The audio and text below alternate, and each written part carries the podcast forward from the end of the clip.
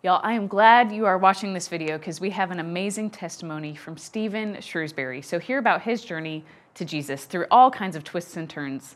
It's going to be a great conversation. All right, so we can go ahead and welcome Stephen Shrewsbury.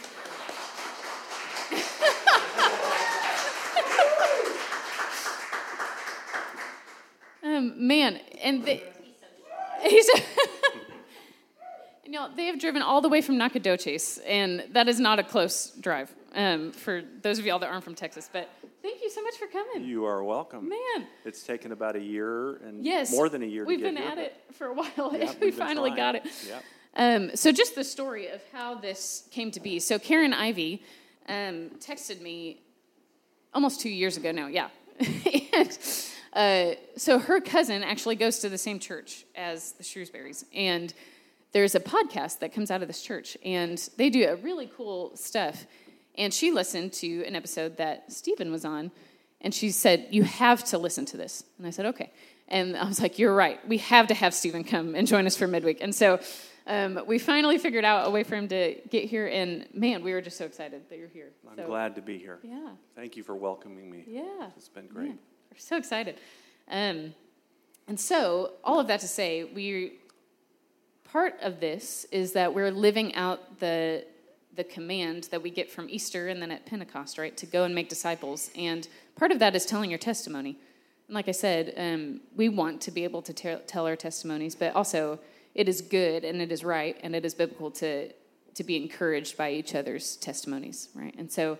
Um, Stephen has a really, really cool one. And we've been joking that you're the most interesting man in the world, that you should be the one in the commercials. But um, anyway, so man, thank you for coming. And tell us a little bit about just what you do now. I know you're at SFA. Okay. Um, just, I am uh, currently an associate uh, professor of legal studies at SFA. I've been doing that for six years.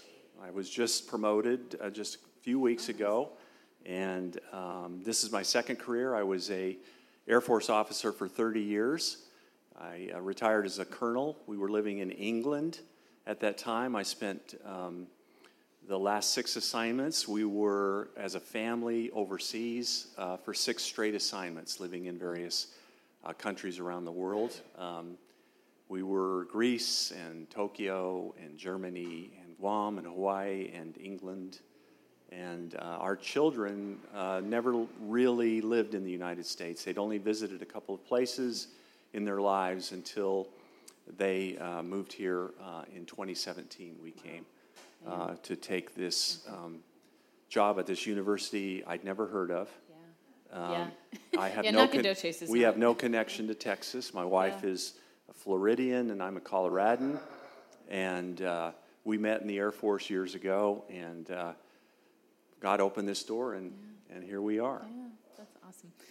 Um, and so y'all have probably seen the, I've written just a little post about this before. So um, you have such an interesting story, first of all, because you've traveled so much, you've lived in so many places, you have this amazing Air Force career, but also you have a really unique experience when it comes to faith and coming to Christianity and your journey there. And so um, we can just start from the beginning. and I want I want them to be able to hear your story. But um, tell us a little bit about your childhood, what your family was like, and how did religion play a part in that? Okay.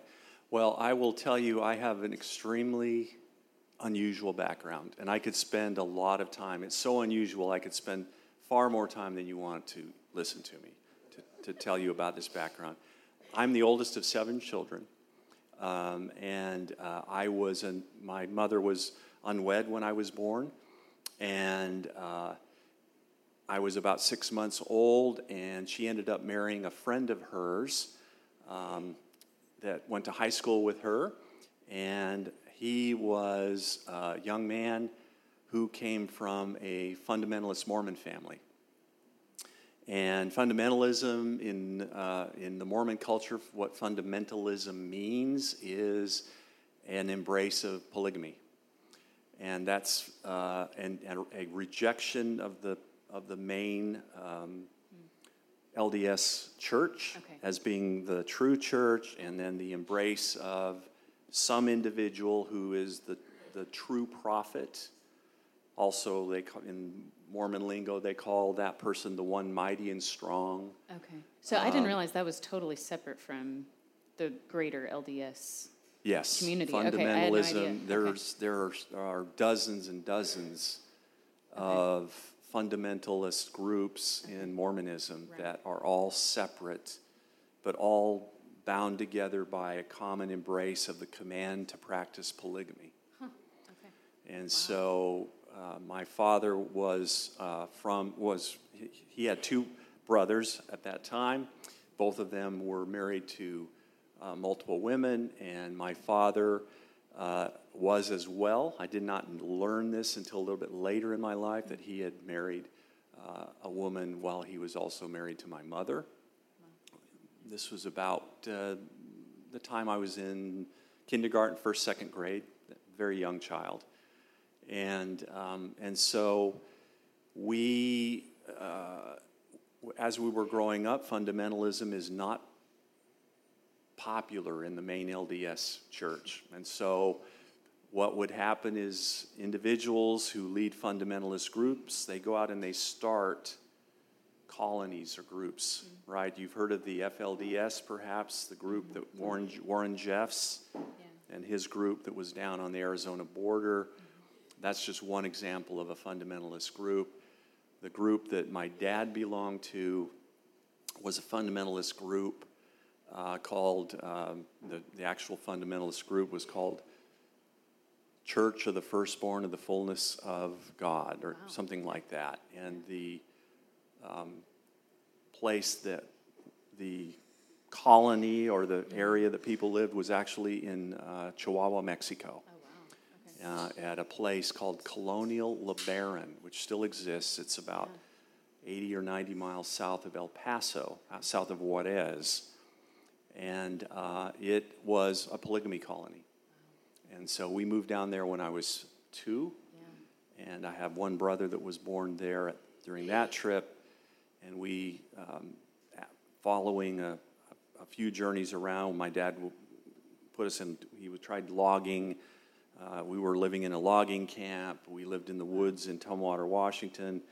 Um, and he just moved us around. Eventually, we moved back to the colony. This was when I was nine, and uh, my youngest brother was born down there. I'm the oldest of seven, as I, as I may have mentioned. And uh, at that time, violence uh, began to foment within that group. And that's because these groups, uh, the group was led by an individual called uh, Joel LeBaron. And LeBaron is a, is a famous name, infamous name in Utah culture, uh, mainly because uh, the middle brother, Ervil, was a serial killer. And and uh, he actually he died in prison a couple of dec in the late 1970s, and he had um, he was the number two in command Okay. of the polygamy colony, and he became in conflict with the older brother who was Joel. Yeah. My father became very scared about what was going to happen, and so he pulled us out of that. Wow. And he uh, brought us in the middle of the night, basically over the border, Oh my goodness. he brought my, uh, my brothers who did not have um, passports. Yeah. He, he built my, they built a trailer. He put a false wall in the trailer Wow. and put my mother, who was breastfeeding my youngest brother, behind the false wall. And that's how we Oh my got my brother through the U.S. border. Oh my goodness. And that uh, was our journey up to, at that point, Denver. Oh my Did I tell you this could go all night? you you got to be careful what you ask for. So. Man, uh, so are those communities normally pretty insulated and pretty separated from the rest of Very much so. society? Okay. Extremely okay. insulated. If you had to get out in that way, that sounds okay. it's very hard to leave. Um, Yeah. It's very hard to leave cults. Right. And, and fundamentalism is very much of a, a cultish type behavior. Yeah. Um, and uh, it led by, you know, cult, uh, cult behavior. There's some characteristics of it. Usually there's a strong personality that leads that, and, and there's a certain language that's developed, and there's this idea that everyone else is wrong and you're right, Yeah. and you can't even be exposed to other ideas, and that creates this very insular Yeah. sort of attitude within Yeah. within um, cults and polygamy groups are very much like Yeah. that. So it's kind of all happening in a vacuum where you don't have that outside influence to kind of test things against. There was no right? outside influence. Yeah. There was no church life when I was growing up. I never went to an LDS ward. They call them wards. Yeah, That's the uh-huh. ward house. We, we never went. I don't have any memory of ever doing that. Wow. Um, what my uh, father and brothers would do is they would sit us around in a big circle on Sunday and they would talk about fundamentalism. And that was what I recall church was Yeah. uh, as a young child. Yeah. Wow. Okay. So you were nine. You said when you when y'all left. Ten. Ten. Okay. Ten. When you left that, and then you you get to Denver. Right. Um, and so how, how does the the story continue once you get to to Denver? My father had, because he would, he had become uh, nervous about the, this brewing feud between the two LeBaron brothers. So he had moved to Denver because he had a half brother who was also a LeBaron. And his half brother had become involved in this group called Scientology. And so my brother, uh, my uh, father became a Scientologist. He basically said, this is, this is what I really want to do. And so he brought us up to Denver, and that started the uh, journey of Scientology for, for me. So so your dad is kind of taking you on this journey um, Mm-hmm.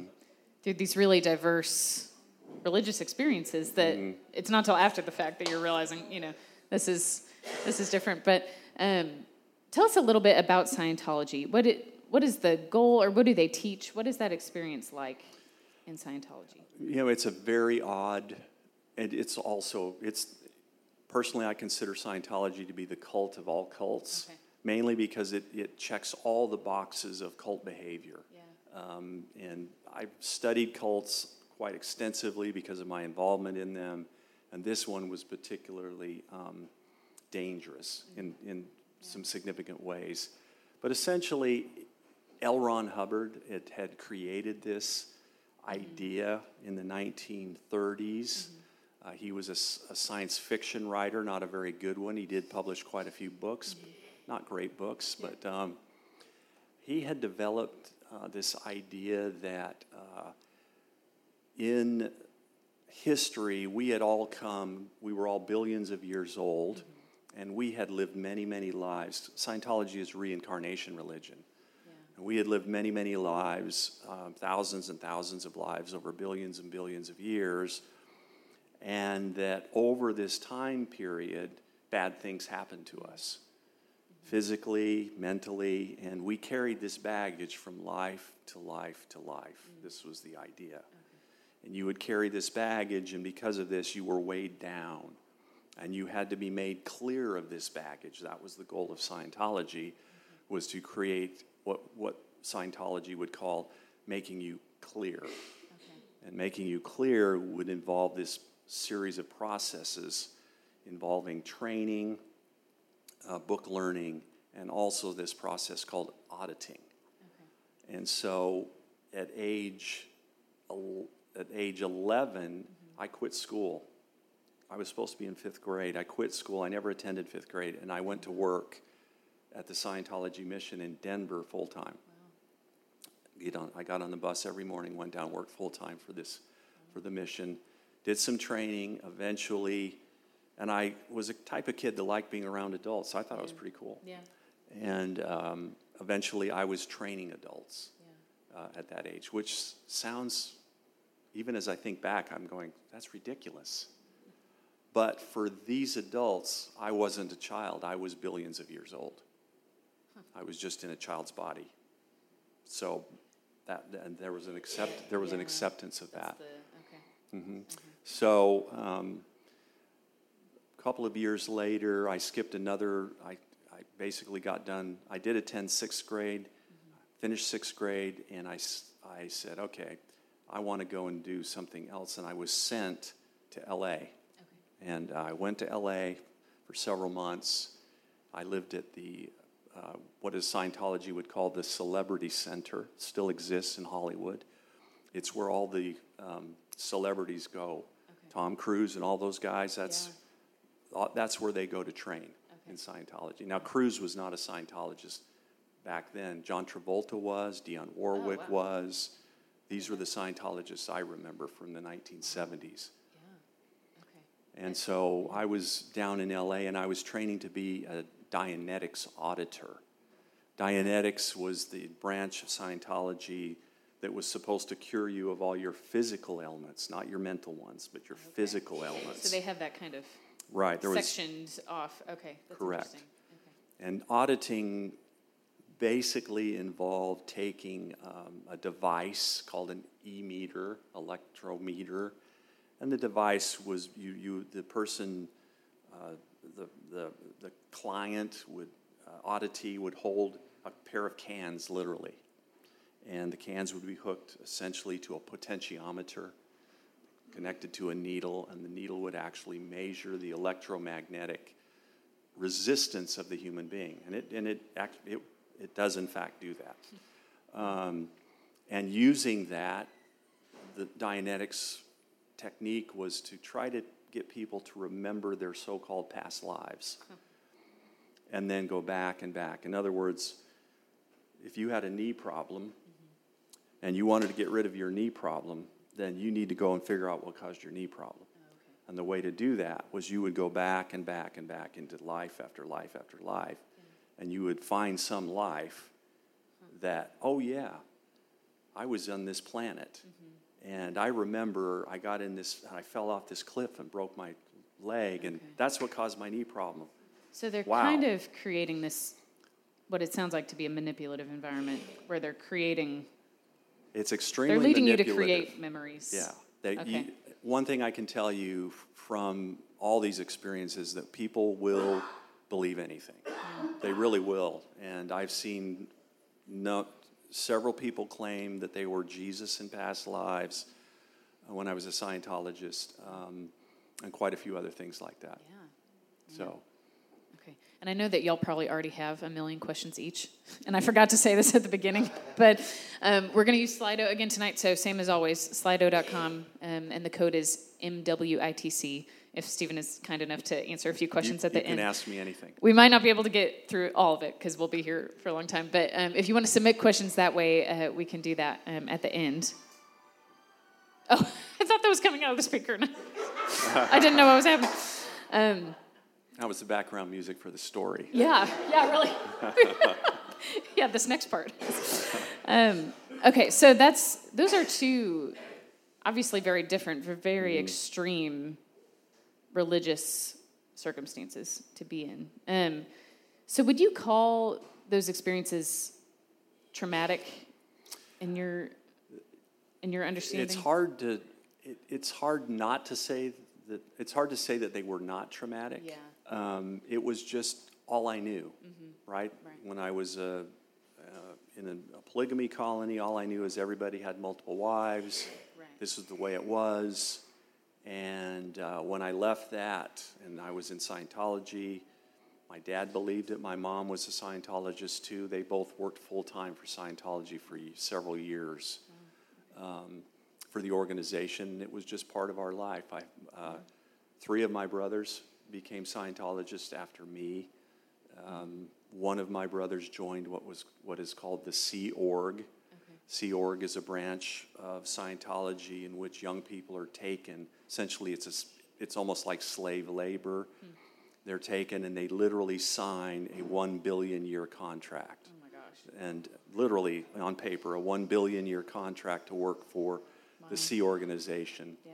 and it's essentially um, almost like a slave labor Yeah. type uh, situation. my brother was sent to New York City to uh, live in Times Square. Back then, Times Square wasn't this cool, fancy, lovely thing you see now. Back then, it was called Hell's Kitchen.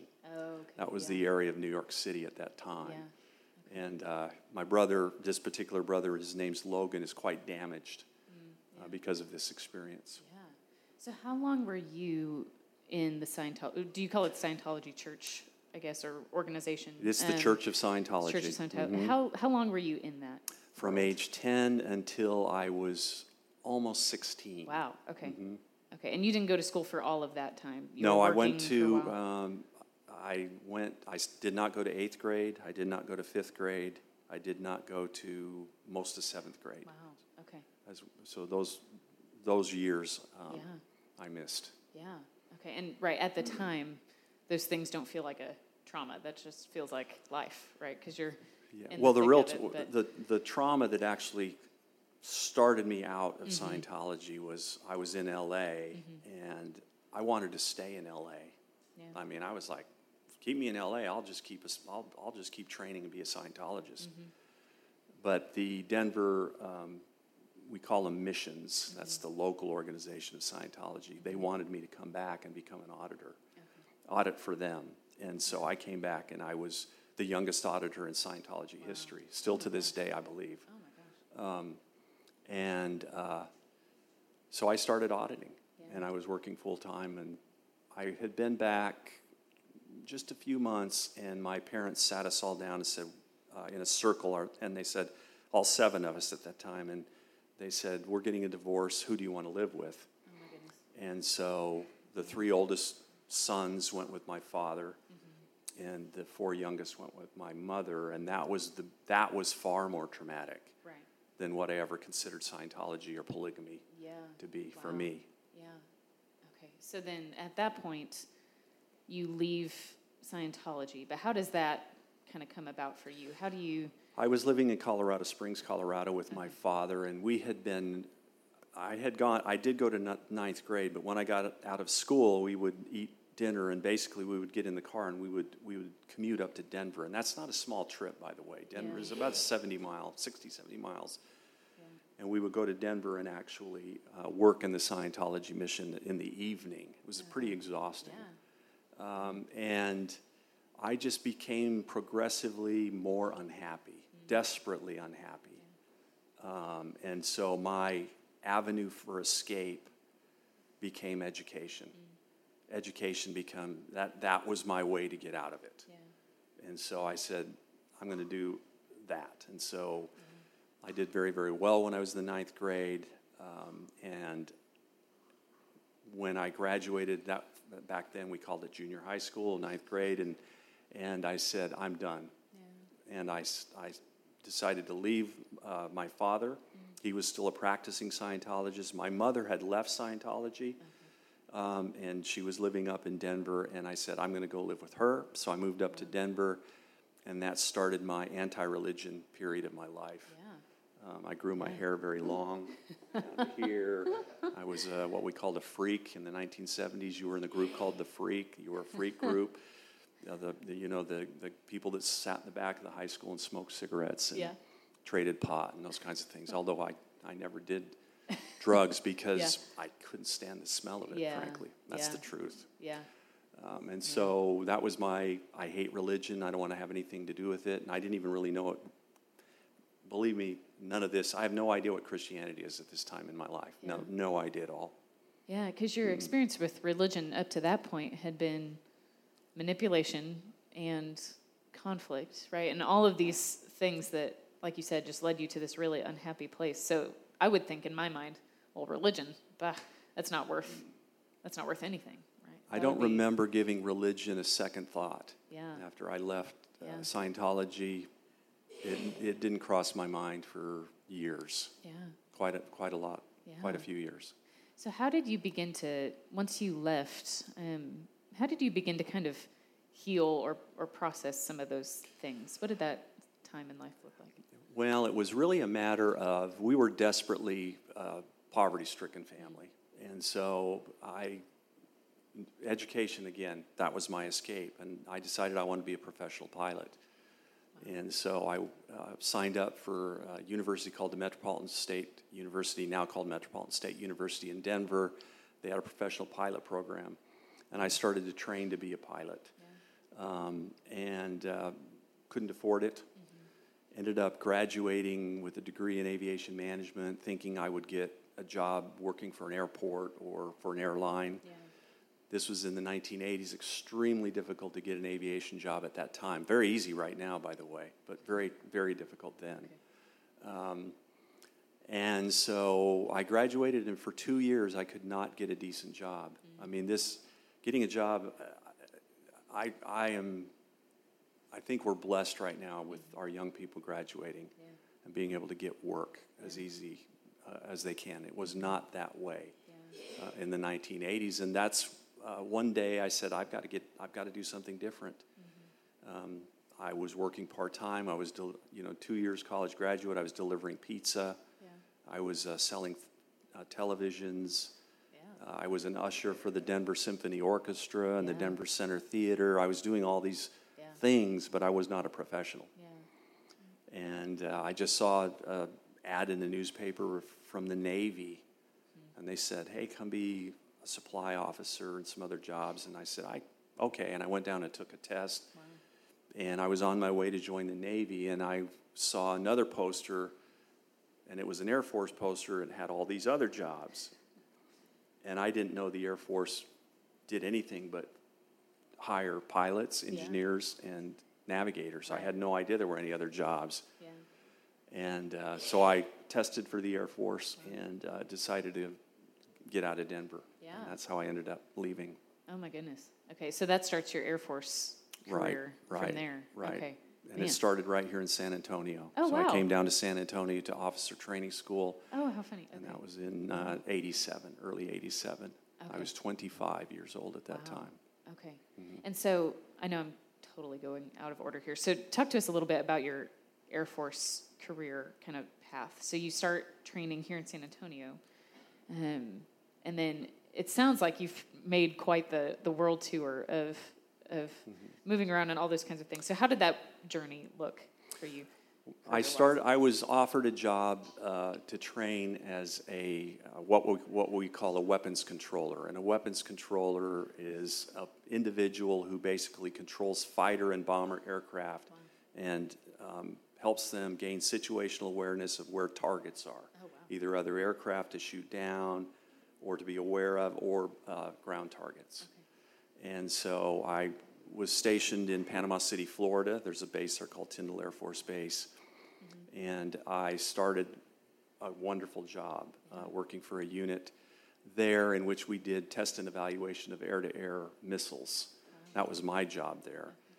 Mm-hmm. And uh, I was as happy as somebody who doesn't know the Lord can be. You really That's a good way to say uh, that. yeah. there's a there's a there's a step when you go through that door. It's an amazing. You don't even know you're unhappy until you go through that door. yeah.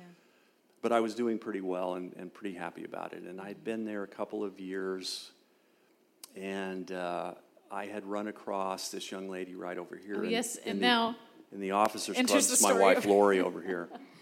She was also an Air Force officer, and um, she was a lieutenant at the time, and I was a young captain. And I had just talked with her briefly at, a, at, at the officers' club one one evening, and uh, I also worked uh, with her roommate, unbeknownst to me. Her roommate was somebody I worked with, another lieutenant. And uh, out of the blue, one day I received a phone call uh, from this roommate. Her name's Michelle, and she said, You know, I think if you asked my roommate Lori out, she'd probably say yes. Did you orchestrate that? Maybe. okay. Yeah, she, I've had friends that say, "Hey, you know." uh, Yeah. And so I, I called, and and uh, and she said yes, and so we we started uh, to date. This was right before I turned 30 years old. I'm 29, and uh, during this summer, this was in the summer, and um, before I had actually met Lori, something was happening to me. I was desperately unhappy. I was almost 30. I had gone through several relationships. None of them went well. I really wanted to get married, and nothing was going right. And I just said, I've got to do what everybody who's been a Scientologist does, which is you go to the self help section of your bookstore and you figure out how to do it Oh because it's all about self help. Okay. And I went into a bookstore in Panama City. I saw this book called The Road Less Traveled. Um, and this book um, was by a guy named Scott Peck. Yeah. And uh, I picked the book up, and the reason I picked it up was because I needed to learn about love. Like the love thing, right? and and there and a third of the the book was split into three sections, and there was one section called love, and I said that's the book I want to get, and so I bought this book. I went home, I started to read the book, and, and it was interesting. And it, it was telling me, I, I don't even remember a lot about the book. I just know that it was interesting enough that I went past the love section. And eventually I got to that last section of the book, and that last section of the book, I believe, was grace. Mm. I think that was wow. on grace. I didn't know what that was. Yeah. And I was reading that, and I was just feeling something is, there's got to be something better. There's got to be something else out there. Um, and so that, that, in my mind, in my view, is the whole, was the Holy Spirit really reaching out and starting to work on me. Yeah. Um, and then it was not just a few weeks later that, that I met uh, Lori, and I didn't date church girls. and, and Lori was a church girl. She's a born and raised. Oh, okay. And, okay. Uh, and uh, that was an interesting journey yeah. because I didn't know what I didn't know. And so I said, let's go try it all. The, let's go try some churches out. Wow. And so um, she was kind enough to, uh, being a Baptist girl, she was kind enough to go with me to the Presbyterian church and the Methodist church. And I even tried to take her to a, uh, to a Mormon church. Mm-hmm. That's how uneducated I was about uh, Christianity. Yeah. And um, we, one Sunday, went over to the ward in Panama City mm. on a Sunday morning. Like the LDS proper. This is the LDS proper church, okay, so right? totally different from and I didn't know what you grew up in. Yeah, I didn't okay. know what the difference was, and yeah. uh, we went there, and the door was locked, huh. and that's because they didn't have service uh, on that particular day, and I think the Lord closed that door. Yeah. For sure, he just closed yeah. that door, and so literally, yeah, quite literally. Yeah. And, wow. and so um, eventually we started to attend a Baptist church that was near my apartment. Mm-hmm. Um, no Sunday school, just going to service. Yeah and uh, Lori and I continued to date. I was at that time been I had been a controller for five years. Lori is also controller. She was in uh, air defense. She worked in directing fighters out to uh, anti-drug operations, things like that. And um, we were dating seriously, and I had I had gone to graduate school at Florida State University, mm-hmm. part time for three years. I got a graduate degree in business. Wow thinking I would leave the Air Force. Well, I was having so much fun, I didn't want to leave, and the Air Force had a law program. Mm-hmm. I tried to get into that law program three straight years, and on the third and last year of eligibility, I was accepted to um, uh, be allowed to go to law school.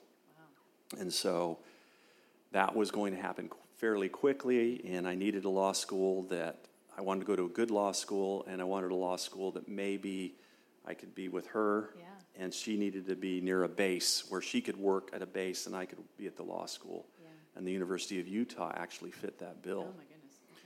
Okay. And so um, we were engaged, and um, at this time, still attending church, not a, not a, not a saved individual. Yeah. Um, attending church, curious, curious, curious, mm. and uh, over the last, this was in April, May, I'm leaving in August. I'm out. I'm going to Utah. And um, we are supposed to get married in the end of May. And April comes along, and I start to change. Something starts to happen where I'm really being affected by the Holy Spirit now. Mm. And so I call it my, my pew gripping time during the invitation. I'm yeah. gripping the back of the pew. And I didn't even know I was doing this. Lori's the one that told me about this later. I was gripping the pew for, for several weeks. Yeah. Uh, and in early May of that year, mm. The preaching was on the woman with the bleeding issue. Mm. Um, and that just, that was it. That just touched yeah. me. And I, I, just, I just remember saying, that's it. And I, I surrendered. I let go. It was like I, I'm letting go. Oh and I, it was a classic old style Baptist invitation, yeah. and I went forward. Wow. I was Baptist ba- uh, baptized, I think, Fourth of July. Oh, cool. You're the Fourth of July. I think it was the Fourth of July. That's cool. Fourth yeah. of July that year. Awesome. Mm-hmm. The fact that you had any ability to even be curious about Christianity, I would think after your experience with more with the fundamentalist Mormon Church and then Scientology, like you said, you know, I would I would have wanted to throw away religion completely for so long. And, you know, that was, I guess, a decent stint of time where you had not interacted with religion. But how did you, how did you even be able to open yourself up to a new religious experience or community? That would be so I think I think God was preparing me Yeah. it- um, through my very odd background Mm-hmm. to look at life a different way and to be able to relate after I became a believer to a lot of people who come from backgrounds that Yeah. it may not be Scientology, Mm-hmm. but there are plenty of other odd um, belief systems out there, and I really can truly Yeah. relate to those because I've lived them. Yeah, yeah. And so um, it wasn't so much a resistance, it was just I wanted something to pull me out of misery. Yeah. Yet really, it was just I need to not be miserable. Yeah. Even though I wasn't miserable, that I was miserable. I mean, it's, uh, yeah. it was just not fun anymore to live the way I was living. Yeah. And what a amazing thing that even being able to be a little bit curious about this Christian faith, you can kind of, you know, this journey is just so amazing that y'all were able to go along that, that journey together. Um, and so, skipping forward a little bit, um, so you've so you had that experience of, of conversion, and how old were you at, at that point? 30. 30 Okay, um, and then you continued on in your Air Force career. Right. I moved to Salt Lake City. I began law school. I moved in with my aunt, and uh, my aunt, my mom's sister, uh, a mainstream LDS Oh, wow. individual. Her and I had quite a few conversations about this Christianity thing that I was kind of involved in at that time. Um, and I started law school, and the Air Force finally allowed Lori to come and join me. I think in December of that year, so she come came and joined me, and we ended up uh, buying a tiny little house, seventy three thousand bucks, folks. houses houses were cheaper in those days, We can only dream. and uh, we bought a little house um, that was halfway between Hill Air Force Base and the uh, main downtown Salt Lake, which was where my law school was. Okay. And so I went to law school. I worked part time for the Air Force the entire time in their legal uh, offices. And um, at the end of law school, I graduated, and then they kept me on. And so I was in Utah at a Baptist church for six years when there were really no Baptists in Utah. Yeah. They were almost non existent. In fact, there were almost no evangelical Christians in Utah at Yeah. all until that, uh, until that time frame. Yeah. So we, we were in a little church of about 70, Wow. been around uh, for a number of decades. When we left, the church had grown to about 400. Wow. The Southern Baptist Convention had had one of their convention outreach Mm. years was in Salt Lake City when we were there. Wow. It was the year, so it would have been, yeah, That's so nine years. Yeah. Okay. And um, so I learned a lot Yeah. about Mormonism. Huh. Yeah. living in Salt Lake, I had lots of Mormon family, and I studied Mormonism, and I actually learned what it was then And was that really stark from your experience in the fundamentalists? completely. And so that's because we think of that as oh, it's this little branch off of the fundam- of that proper LDS church, but that's just a totally My memory of experience for you. fundamentalism is polygamy. Yeah. I have no memory of any doctrine, yeah, yeah, of any doctrine belief being- systems. It's polygamy and follow the prophet. Yeah, so But now there's this Mormonism is far more than that. Right. Yes, Mormonism as a doctrine, I mean, that's a, you could teach a whole course on that, but yeah, it's far different than Christianity, I can Right. tell you that. Yeah. So I learned, I had to learn, and, and it became something I became very interested in learning about Mormonism and then about uh, quasi Christian religions, Mm-hmm. Jehovah's Witnesses, and other groups. And that became a way to, to become more intimately familiar with the Bible, the Word, Yeah. because you had to, you had to study that along yeah, with it. And so that was Yeah. part of my growing process. yeah. That's amazing.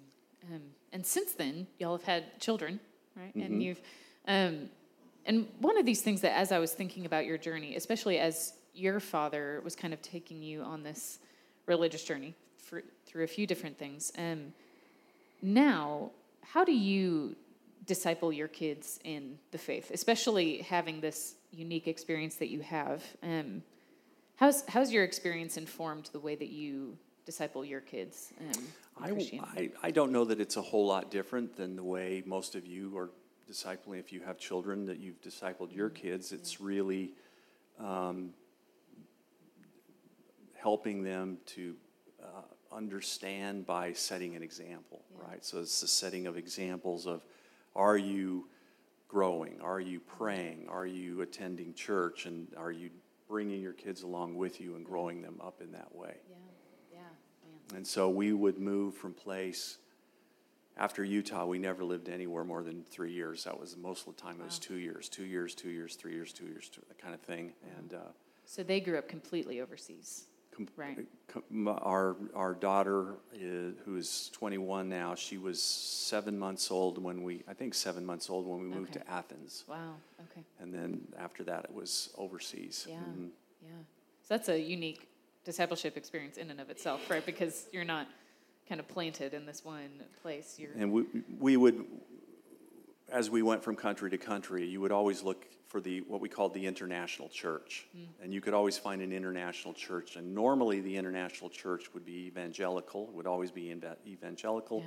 and inevitably, the pastor or the leader of that church would have a Baptist background. It was very, very common. You see that a lot with the non-denominational churches in the United States, um, called non-denominational, but Yeah. still very Baptisty, Yeah, if you uh-huh. will, and evangelical. Yeah. And so we went from international church to international church, and we were exposed to people from many, many scores of nations over that time frame. Yeah. Um, people would attend those groups from, or attend our church that were from other denominations. We had lots of Catholics that attended Yeah. our church in Athens. Um, we had uh, we had Pentecostals that would attend because it's an international community, and there were there weren't uh, evangelical churches in a lot of these places, and so we would come together that Yeah. way. Well, that's what's a, that's a cool kind of ecumenical experience too. To be able to have, you know, that's if that's kind of their only option for what fits their their kind of doctrine for for church. And man, that, that's a diverse congregation yes. to be able to come together. That's amazing. Um, and so, okay, so continuing on. Sorry, I know we're we're going out of order. This is just such an interesting story. Um, so you entered this kind of study of law, um, and how did? And now you're a professor at SFA teaching teaching in the subject. How did that? What did that journey look like, and what specifics when it comes to law? Um, what did you study? What do you teach now? Um, how did I practiced um, almost every area of law I prac- I've practiced because that's the way the Air Force was. So I was a prosecutor for, for a number of years, and I was a district attorney equivalent for decades. I did that. I practiced in contracts, environmental law, lots of areas of law. Um, and then uh, the Air Force always, the Air Force is a great organization because they decided they would allow me to go to school again and they would pay me to go to school. And they paid me to go to school for a year uh, at the University of Virginia at the Army uh, Legal Center, Yeah. the Army Law School at UVA. And I uh, got a Master of Law degree. Oh yeah, we have a another University of Virginia. yeah, yeah, and uh, great place Yeah. to go to school. And Yeah. uh, I was there when 9/11 happened, and uh, graduated um, that in 2002, and uh, with a with an LLM in um, international law. Okay. And so. Okay. I really wanted to go overseas, and I asked the I asked the personnel people in Washington uh, to send me to an embassy if at all possible Yeah. and there wasn't anything open. Okay. Um, and so I thought I was going to, uh, we were going to go to uh, Washington. Mm-hmm. And out of the blue, uh, I received a phone call saying that there was a short notice opening in Athens, Greece, Wow. because the uh, JAG, I was, that's what we call lawyers in the military, JAGs, uh, he wanted out. And that's because there was a terrorist group operating in Athens at the time called N17 Okay. and N-17 had killed a number of American service people, and they had just assassinated a British uh, brigadier general in 2001, Oh, wow. Okay. right in the middle of Athens. And so it was a very dangerous place, Yeah. But I said I wanted it. Yeah. And so I went through a series of training courses anti-terrorism training, some things like that. And uh, and uh, I took uh, Lori and our infant daughter, and Oh off we went Wow. to this new world. Oh And so that started my diplomacy part of my career, in which I was doing a lot of international negotiations Yeah. with other countries um, Romania, Bulgaria, Poland, um, Japan, South Korea, Yeah. Australia. Man. It, it, it just, this- it was a lot of different experiences. Yeah. Wow. That's amazing. Um, and I know I I know there's we're hitting the highlights here. um, so, and we'll we'll circle back to some of these things too in a second. But um, you're so when did you move to Nacogdoches? How long have you been in? So we were in the UK. We lived in a, at a place called Mildenhall Air Base. It was about 30 miles from Cambridge University. A wonder, Okay. England is a wonderful country to live in, and we were able to travel it extensively. Yeah. But at 30 years, and I was I had been a colonel a, a long time. In fact, I was one of those colonels. I call them old fart colonels. I was one of those colonels that the young that the young colonels would say, "I wish that old fart would retire so I could move up." Um, I'd been a colonel for seven or eight years, but I I loved it, and I stayed till the statutory date. There was a stat. There's a statute that says as a, as a colonel you cannot serve more than 30 years. Yeah. Um, and on the 30th year, that day, I, uh, I retired. Uh, and uh, we needed a job, and I had begun looking uh, for something. And I did not want to go to Washington. I had avoided Washington for 30 years. I was never assigned to go to Washington, um, except for temporary duty. And and uh, I thought, you know, how about teaching? And I had done a lot of executive training in the Air Force, Okay. and I had also taught a lot in Scientology. Yeah. I'd been teaching since I was 11. Yeah, you had that gift from I the was beginning. doing a lot of it. I'd just been Yeah. doing it a long time. Yeah. And um, so I thought, well, this, this might work. Yeah. So I just started looking for jobs anywhere in the United States Mm. that would hire a, a, a, a lawyer vice a PhD. Yeah. And, uh, and out of the blue, I saw this ad on Indeed, I think it was Indeed. Uh, dot com, and it was for this university. I, this university, I never heard of it. I never even heard. I, I never heard of Nacogdoches. Yeah. But they were looking for an international attorney of all things.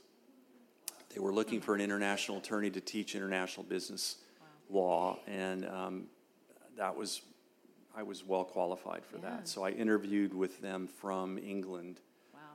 and then we uh, left England. We moved back to uh, Lori's hometown, essentially near Mm-hmm. there, just as a respite, just to find a place to do, to sit there with the two kids and figure out where we're going Yeah. and uh, we were asked to come and interview in Nacogdoches. From and so we flew from Florida to Nacogdoches and interviewed, and were offered. We were offered the job. That was in 2017. I started teaching there. Okay. Oh my goodness. Okay. So and now, so now y'all have been there for a while, and you've kind of settled there. Mm-hmm. Do you do you enjoy Nacogdoches? I know that you've lived all over the world, so it's funny we to real- land in we Nacogdoches. We really do. It's it's uh, Yeah. it's a pretty town, Yeah. and uh, we have adopted Texas. I'll tell you, there's um, obviously we're conservatives, and uh, and it's uh, it's a it's a it's an okay place Yeah. to be. Texas. It, you know, I didn't plan to stay here my whole life, and then ten years later, I'm Yeah. still here. Yeah, it's sucks Yeah. Yeah, so we we often think, where else would we go? If we could Yeah. go anywhere, would we go? And and the truth is, we've been a lot of places. Would we want to live anywhere more than Mm. our little town in Nacogdoches? And the answer is no, not really. Yeah. So Do you have kind a of settled favorite? in. Do you have a favorite place that you've lived internationally? We get asked that question sure. a lot. Sorry. Um, it's a toughie. Yeah. because every place has its unique uh, aspects. Athens always is high. For me, it was Yeah. my first job overseas. The, the, the Greek people are incredible. I learned a lot about Greek uh, orthodoxy Yeah. when I was living in Athens. Um, and it was just, I fell in love with the culture. Yeah. But then Germany was off. We lived in the Bible Belt. Of, you, did you know Germany has a Bible Belt? they do. Yeah, southern Germany is the Bible Belt of Germany. It's That's very funny. heavily populated with evangelicals. Is Uh, there a no, Jesus freak church? no, oh my gosh. no. Oh, that's funny. Yeah. Yeah, southern uh, the southern area of Germany where Stuttgart Stuttgart is the is the home of Mercedes and uh, Porsche, Yeah. and uh, it's also called uh, the air region is called ba- uh, Baden Baden-Württemberg, Okay. uh, which is near Munich. Munich is Bavaria, and that area is very heavily evangelical, and that was our um, For Germany. for Germany For Europe, yeah. Very, yeah, for Germany, yeah. It was quite a Yeah. lot. Oh, Um, my goodness. Um, and I learned a lot about what Christianity could be Yeah. from the German church. Yeah. Wow. It was the German church that taught me Mm. that men's ministry thing. I'm gonna make a plug. Uh, I've been involved in men's ministry for a long time, and Wow. it was because of the German church. Wow. Because Germans take men's ministry really seriously. We struggle with it as Americans, Yeah. don't we? Yeah. We do struggle with it. Man, I didn't even tell him to say that, y'all. No, that was a great plug. no, she didn't. She didn't. No. That's that's amazing. So, so after all of this, so you've landed here, um, and now you've been at this church in Nacogdoches for a while. It sounds like okay. Um, after all of your experience, we know that the church is is flawed, right? Even the best church out there is still filled with folks like me, so it's flawed, right? Um, how have you been able to, even in the face of those flaws, trust the church after being in less than trustworthy religious experiences before that? What helps you trust um, the Christian church? You're not really, I don't trust the church. I trust in Jesus Christ. that's and good. so that's fundamentally the bases. Yeah. And so what gives me trust of leaders, because it's not a building, it's the people. And what, Mm-hmm. Right. what makes me more trusting of people is that they trust the Lord and that they know the truth and believe it. Yeah. Um, and it's easy to trust people who tell the truth and know the truth. As mm. flawed as we all are, we've all had those issues. Yeah. Sin issues in the life of a Christian, very, very common. And mm-hmm. but that's the growing process. Yeah. And uh, and and I've never really wavered from mm-hmm. that, Yeah. wanting to continue to grow. I just I'm I'm eager for that all the time. Yeah. And so that's that's amazing to say even in this flawed individual they have the spirit. And so they have truth, right? And to be able to contrast that to other religious groups that don't have that. Um, and to be able to say even amongst all of these flaws that I see you have you have the same spirit that I have. That's I'm a very incredible. truth is a big deal to me because I've been around a lot of falsehood. yeah. And so, and we live in a, in a world of moral relativism, Yeah. in a world where your truth is your truth and my truth is my truth, and we all know that. That's, that's the mantra of, of, of today's society all around the mm-hmm. world. Mm-hmm. And so it, it's always, when I have a conversation with my kids, mm-hmm. and they tell me a story that they saw on the news or some story, my first question as a lawyer, it's because I'm a lawyer and because truth is a big deal to me. Yeah. It's like, what are the, I want to know the facts. Mm, yeah. Because there's just so many, there's so much communication out there Yeah. that is not true. It's because people don't know the facts or they don't Yeah. care about the facts. So my, my view is everything goes to the facts. And in Christianity, the facts are the Word of God. Yeah, yeah, that's good. That's awesome. Um, and so, like you said, you've been because of your experiences, you've been able to minister to folks that have had you know kind of diverse religious experiences too. Um, what would you say to folks who are um, coming out of a situation where they were in a manipulative, even if it was a what they would call an evangelical church, but a manipulative religious experience or kind of coming out of religious trauma? Um, what would you say to them, and how would you encourage them as they're pursuing truth? Well, religious trauma is a very hard Yeah, problem to, to deal with. And I can't speak that much for individuals that have suffered e- religious trauma in the evangelical world. Typically, what you end up is individuals, and a lot of young people, unfortunately, um, as they as they get into their teen years and later, they'll start to withdraw because something has happened. Uh, my I the Lord opened up a door opportunity for us to host a college group in our house uh, for this past year, which I'm a college professor, but I had no interest in having a bunch of college kids in my house every like, "I get that all Thursday night. Yeah. And uh, but we did, and it's been great. And uh, I learned a phrase. Maybe you've heard of this phrase. It's called church hurt. Oh yes, we just and I that never heard that phrase, but church hurt was is a is a phrase I've heard, and uh, and I started to learn from these young people how we've hurt each other in the church, Yeah. and sometimes this has created trauma that that's very difficult to overcome. Yeah. My uh, conversations or interactions with individuals have primarily been individuals who are leaving cult religions or leaving Mormonism or Yeah. you know something some something completely different than Christianity, Mm-hmm. Yeah. and then trying to get them interested because a lot of individuals who who leave a non-Christian, in other words, it's not they're not believers. When they leave an organization that's religion, that wall is a wall, and they become Yeah. very often become atheists. Mm-hmm. And most Mormons, about 80 to 90 percent of Mormons who leave the Mormon church are become atheists. Yeah. And that's the actual statistic. Wow. Yeah. So, what is that as you're kind of living with them and, and talking with them? What, how does that look to kind of encourage them towards this kind of new way of thinking, or you know, to to truth and to Christianity and those? Well, you have How to do realize that they don't know the truth. Yeah. And so Yeah. it always has to start with the simplicity of the gospel. Mm, yeah, and because it is a so- simple thing. Yeah, so it's it's always a, it begins with a trust relationship, right? It's you you build a relationship. I'm not a street evangelist. That's Yeah. not my spiritual gift. I am a relationship evangelist. Yeah. So if I get to know somebody and as I get to know them, I get to know their hurts a little bit. And then in conversation I can bring in Yeah. that there is a better way Yeah. And uh, that's that does has that's where my brother, uh, my youngest brother, uh, grew up mainstream. He was not a Scientology; he was too young to be a Scientologist.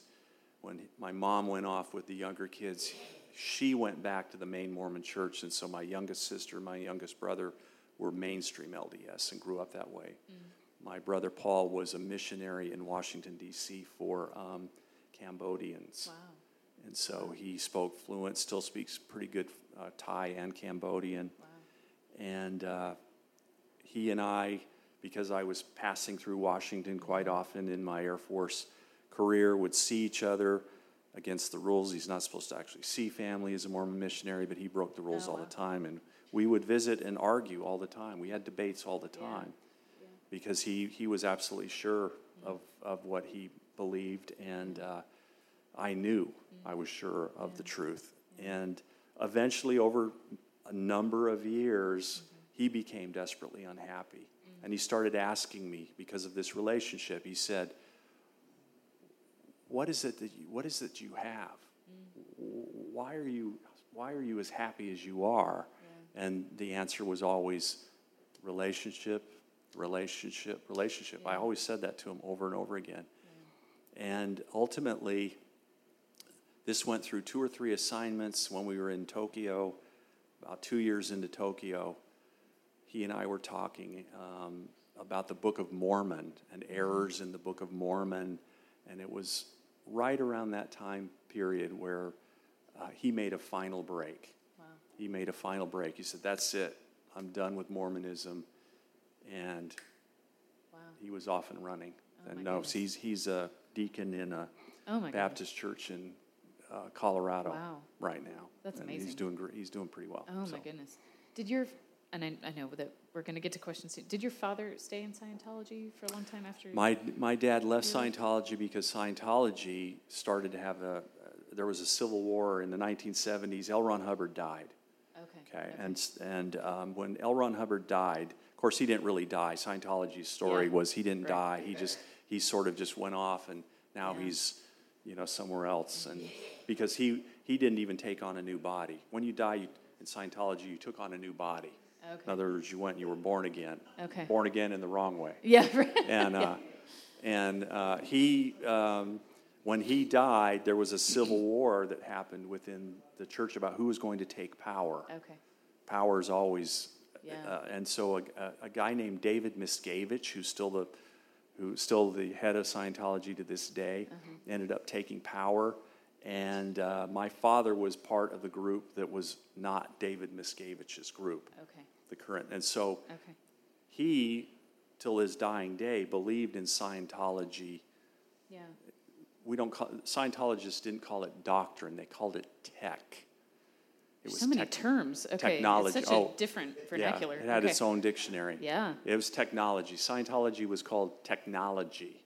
That was the doctrine. And so he loved this the tech of Scientology Yeah. uh, up until he died. He passed away in January of this okay. year. Oh wow. I'm sorry. And um, he was a seeker. He was one. He would he would pick up books, and it was always the latest uh, spiritual this or this. And Mm. Yeah. and I witnessed to him for many Yeah. years. Yeah. Um, but he just he was he became Yeah. more and more and more resistant Yeah. over the so over hard. years. Yeah. Man. Okay. Can we thank uh, Stephen for sharing his story with us? This is. I was. I mean, truly one of the most interesting people. Um, and I know that I was joking with you before. We. I'm asking you all of these, you know, deeply personal things, and I realize this is the first time that we've sat down together and spoken. And he said, y'all, and I, I kind of acknowledged that in an email because I said, I've listened to a podcast that you were on, and now I want to have this conversation.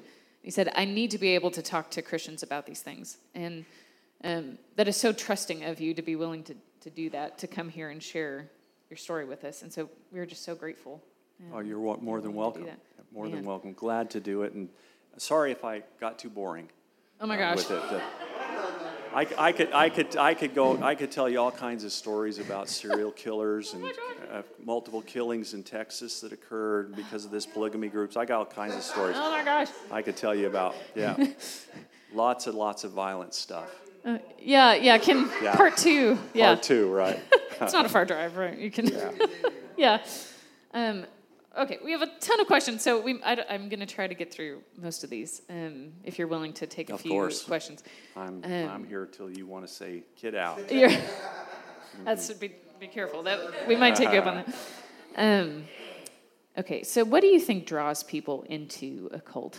Um, what is attractive about those groups to people? what what really does it is lostness and so individuals who are lost and if you're a born and raised one thing i've learned about coming into christianity at, at, at being being saved at the age of 30 is for 30 years i was not saved and for 30 years i've been saved. Right so half my life i've lived one way half another way. And when you are not saved um, you're seeking, you're looking, you're always trying to find happiness somewhere. And acceptance is a very powerful draw. In other words, individuals who find acceptance by a group mm-hmm. will go into that group full force. And so cults thrive on that. They will draw somebody in, you're one of us. Hare Krishna was that way. Yeah. All of the all of the cults are that way. Come and join us. You're our brother and sister. We'll take care of you. You're accepted here. And and that's people need that. Mm-hmm. And so So they're kind of capitalizing on this need that we all have um, for folks that are in a sort of vulnerable place. indeed. Yeah. Mhm. Yeah. Indeed. Um, okay, so how do we as Christians engage in meaningful conversation um, with someone who, based on their experience, sees all religion as kind of a cult, um, or at least, at the very least, you know, not worthwhile as a, you know, we've talked about before religion as the opiate of the masses, right? You know, there's this kind of idea as religion, um, be it a cult or, or something else like that. Um, how do we engage in conversation with folks that feel that way that religion isn't?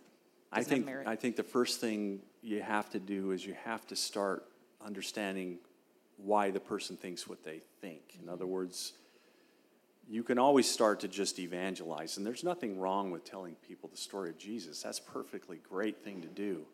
Um, but if you are, if somebody has a wall, and you say, "Well, let me tell you about Jesus," some people just say, "Get out of my face." Yeah.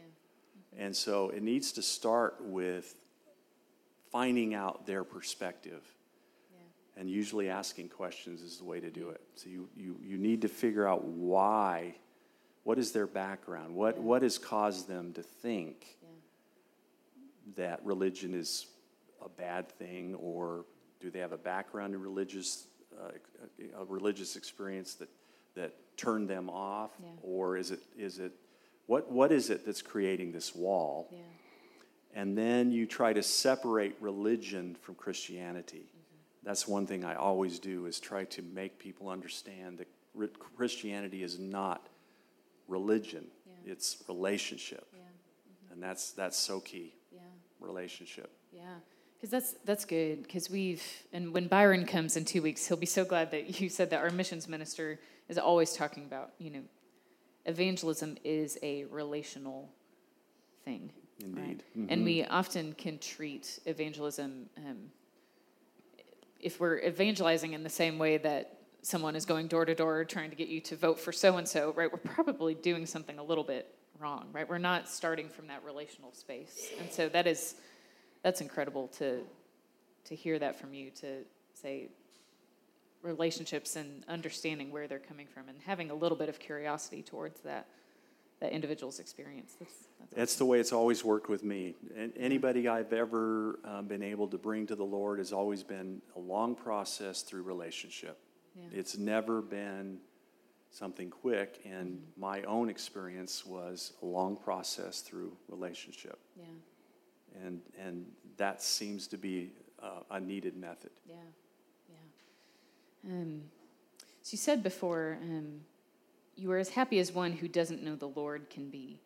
Um, and I think I understand. It says, when we see people who seem very successful and enjoying life without knowing God, um, what are we missing? Or I guess it seems like they're as happy as, as we are with knowing God and they don't know the Lord. Um, I guess what are we missing we see them? Well, everybody's different, but I think Yeah. what you're missing is the actual truth that they're not as happy as yeah, as they say or they have Yeah. this outward appearance because underneath the facade of the happiness facade is greed, uh, weakness, fear, fear of failure, fear of uh, uh, what people, other people will think of you, um, the drive to be materialistic. yeah, But underneath it all, I don't believe people are happy. yeah, When I say I was as happy as you could be, I mean yeah, I wasn't starving to death. right, I wasn't in a war zone. yeah, I, you know, I- I didn't, I didn't have terrible diseases like, in, and I, I had a career, and I was as happy as I could be because I was coming out of terrible childhood experiences, and that was it. Coming out of a terrible experience into something like a career, yeah, and then and then and, and, and having some success for me yeah, initially was kind of a happy place mm-hmm. until it wasn't. yeah, yeah. And that's what, you know, right now I'm studying Ecclesiastes, and that's mm. exactly what Solomon talks about, right? He kind of, Solomon kind of does this experiment with himself, right? And he, he says, you know, everything is meaningless. I've, I've tried all these things. I've tried intellectualism, right? I've tried to, to learn all these things. That, you know, came back empty. I tried hedonism and just giving my, you know, my spirit and my body whatever it wanted. That came back meaningless. And right. And then finally he says, I tried, you know, basically success and and material things and and wealth, and that came back empty too, right? And we know that if they don't have Christ, even if it, because I'm sure Solomon enjoyed some of those days, right, while he was pursuing those things, but at the end of the day, we know that that that's unfulfilling, right? Even if there's a few happy days there in between, right? And that's well, what, and individuals don't know what they don't know. yeah, Ultimately, if they don't know that there is a better way, that better way is the Lord, yeah, Jesus Christ, and nobody tells them about it, Mm-hmm. and then they don't know that there's an actual avenue, and they may think, well, this is as good. I'm happy. It's as good as it gets. yeah, yeah, yeah. The idea of being this is as good as it gets is so sad, but where so many people are. Well, and, Yeah. and then and then it's it's as good as it gets, but I'm going to continue to strive to get Yeah, more, to get right. more, to get more, Right. Yeah. Man. because that will make me happier. Yeah. Man, this is so good. Um, this is a good question. Do you see any vulnerabilities in the Christian church that could lead to cult like behavior? Um, it's a really good question. Yeah, I've studied Christian denominations for a long time, uh, mainly because I'm really interested in truth, and there are there's definitely some problems with some of the denominations doctrinally, in my Yeah. view.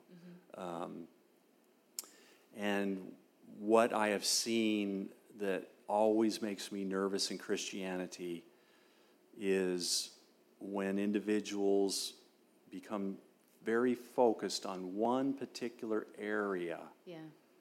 and they ignore other areas. And that was very cultish like Yeah. behavior that I saw in, in, in Mormonism and in Scientology was mm. this, this singular focus. Yeah. So I get very cautious and try to talk to people if, okay, so yes, you love eschatology. Mm, yeah. Okay? Mm-hmm. And, and, and it's good. We, we all need to learn about eschatology. But Yeah. if eschatology is all, and that becomes something in Christianity becomes the passcode to prove if you're truly a Christian. Yeah. That's really right? good. You, you believe this way or you're not a Christian. You believe this way or you're not a Christian. Yeah. And, and, and you, you end up creating these doctrines that are not true Yeah. and it starts to, to create division within the church. Mm-hmm. And people who are not believers see that, Yeah. and that's not a good thing for our uh, for the church invisible for Yeah. sure. Yeah, that's good because we we already have the the um, we know that Christ crucified and resurrected is you know the end all be all of our faith, right? And we've talked about that when we say Jesus and right, and we you know say yes, Christ crucified and, and we kind of add something to that. Um, that's dangerous territory. Yeah. And Mormonism, it, Mormonism is a, all religions are works religions. Yeah. Every religion is a works religion except for true Christianity, in one way or another. And um, and I learned that full well with Mormonism because Mormonism is the the phrase in the Book of Mormon that the Mormon will quote to you, the Mormon missionary will quote to you is um, that uh, you are saved after all you can do. And that's the actual phrase out of the Book of Mormon. You are saved after all you can do. In other words, a Mormon would explain it that uh, that um, your your faith is a is a jar, and through your works and your good deeds, you put sand in the jar, and the jar becomes filled up, and then God will fill in the water. In other words, water's poured in and he fills the gaps in, and that's salvation. In Mormon, in the Mormon tradition, I've never heard that explained that way before. Okay, Mm-hmm. that makes sense. Huh. Um, okay, sorry, and there's a few more. Um, No problem. let's see. Um, what were or are still the main scriptures that you go to that have helped your Christian gr- growth and guidance as you've Um, faith? What scriptures do you? for God works all things out for good. Yeah. Okay, Yeah. that's that's one Mm. I I, uh, I think about a lot. Um, uh, I my favorite passage uh, in the Bible is Jeremiah uh, nine twenty three. Um, it reminds me uh, of uh, how God val what He values. It's uh, let the rich man not boast of his riches. Let the wise man not boast of his wisdom. Let the strong man not boast of his strength, but let him who boasts boast in me that he knows me. I am the Lord who exercises justice, kindness, and righteousness, for in this I delight. So I focus on that. I say justice, Yeah. kindness, righteousness. He delights in that. Yeah. And so, yes, he's righteous and he's just, but I focus a lot on the kind part. Yeah. Being kind is so important for a Christian. Yeah. God delights in being kind. Yeah. So we need to be kind. Yeah. So That's awesome. Yeah. Um, okay, there's there's two left here, and I want to end with the second to last one. So, why do Mormons say or believe that they are also Christians? Because we've we've heard that right, as if we're kind of cousins. it's kind of how Mormonism and Christianity are presented sometimes. That, that really started in the 1970s. Mormon, uh, Mormons never believed they were Christians, and um, essentially, I, there's there's all kinds of Mormon doctrine that essentially, starting with Joseph Smith, the founder of Mormonism, the LDS Church, and on upwards through Brigham Young and all of the other presidents, where doctrine has been created saying that the Mormon Church is the one true church and everything else is the den of Satan. It's been put in a very uh, pejorative way. Um, everyone who's not a Mormon is basically essentially lost. And so Christianity, or the idea that Mormons were Christians, came into being in the 1970s. This started to happen because we started to have more availability of information. And Mormons began to have access to information about what their own church believed. Most Mormons have no idea what yeah. their own history is. They really don't. Same with evangelicals, right? That's what we've talked a lot about. Is we have we have a hard time with church history mm-hmm. sometimes. Yeah, yeah, we have short memory. Yeah, yeah. and so. Um, when the internet came out, then young Mormons be able, be, started to be able to see historical documents in Mormonism, and, and it's not a pretty thing. And so young people are fleeing the Mormon church, right? They're bleeding. Mormons, uh, the Mormon church is bleeding their young yeah. people out. Um, and so making Mormonism Christian is a way to, to gain acceptance. Okay. Um, okay. And that's the key. The key yeah. is Mormons, the Mormon church wants to be accepted as, yeah.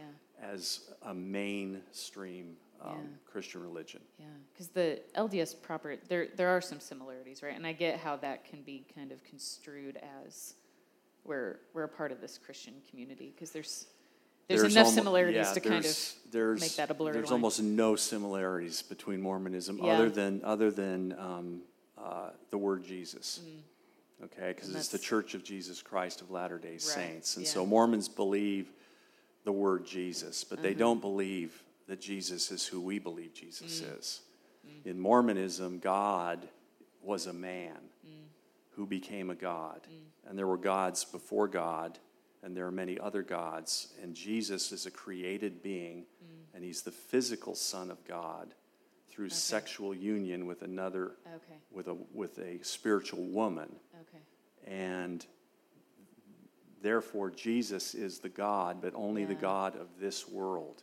Okay. Not the God okay. of many other worlds. So there's so enough. I could go on yeah. and on about this stuff, no, but yes, that's, there's not a lot of similarity. Yeah, but there's enough similar language to make it yes construed yes, as yes indeed yeah yes okay that's so interesting. You have to define your words. Yeah. If you're going to witness to yeah. a Mormon, you have to define words because you okay. say one word and they think it means something, uh, and you you know it means something else. Yeah. Okay, that's interesting. Um, Okay, and so finally, um, what is one of the greatest successes or joys in your life in the past and now? Um, as when you think back to you, joys or successes in life, um, what is one of the greatest things for you?